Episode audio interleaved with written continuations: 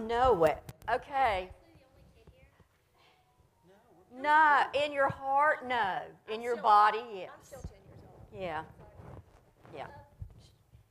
I know it. Okay. Everybody started school this week. The adults without children, Katie actually started on Thursday. So she's already two days ahead of your kids. No, it was not torture. That is not what you told me. You told me that you were already in school and you look forward. It's fun getting to see your friends and stuff again. I like seeing my friends. I just, I'm, they asked us a question on the first day saying, What are you excited for at school? Nothing. What No, Katie! what are you excited for? Stop it. You don't say yes to learn. Okay, recess. Recess lunch. But we don't even really, we don't have that much recess. Oh, goodness. All right.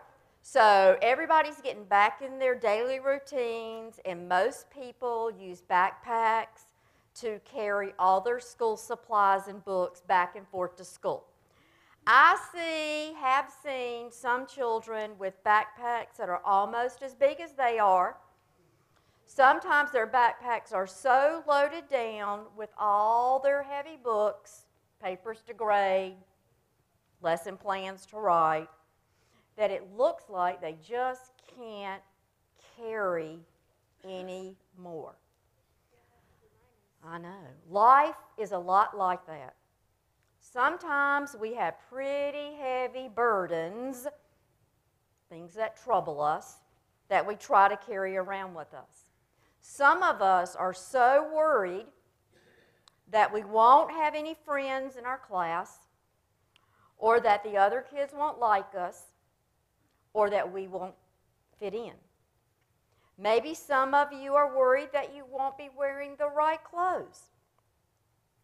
Maybe some of you are worried that you might not be able to do all the work in your new grade, or afraid you might fail. Those are pretty heavy problems to carry around all by yourself. Well, I got some good news for you. You don't have to carry those worries around by yourself. The Bible tells us that God will carry those burdens for us. So, when you started school this week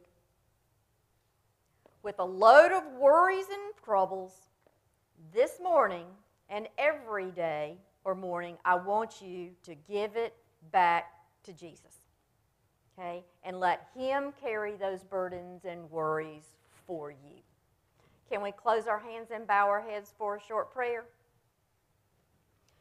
Dear Lord, we are so very thankful to you that we do not have to carry those heavy burdens and problems of life around on our backs. This morning, we give them all to you. And all the children said, Amen. Thank you. Thank you.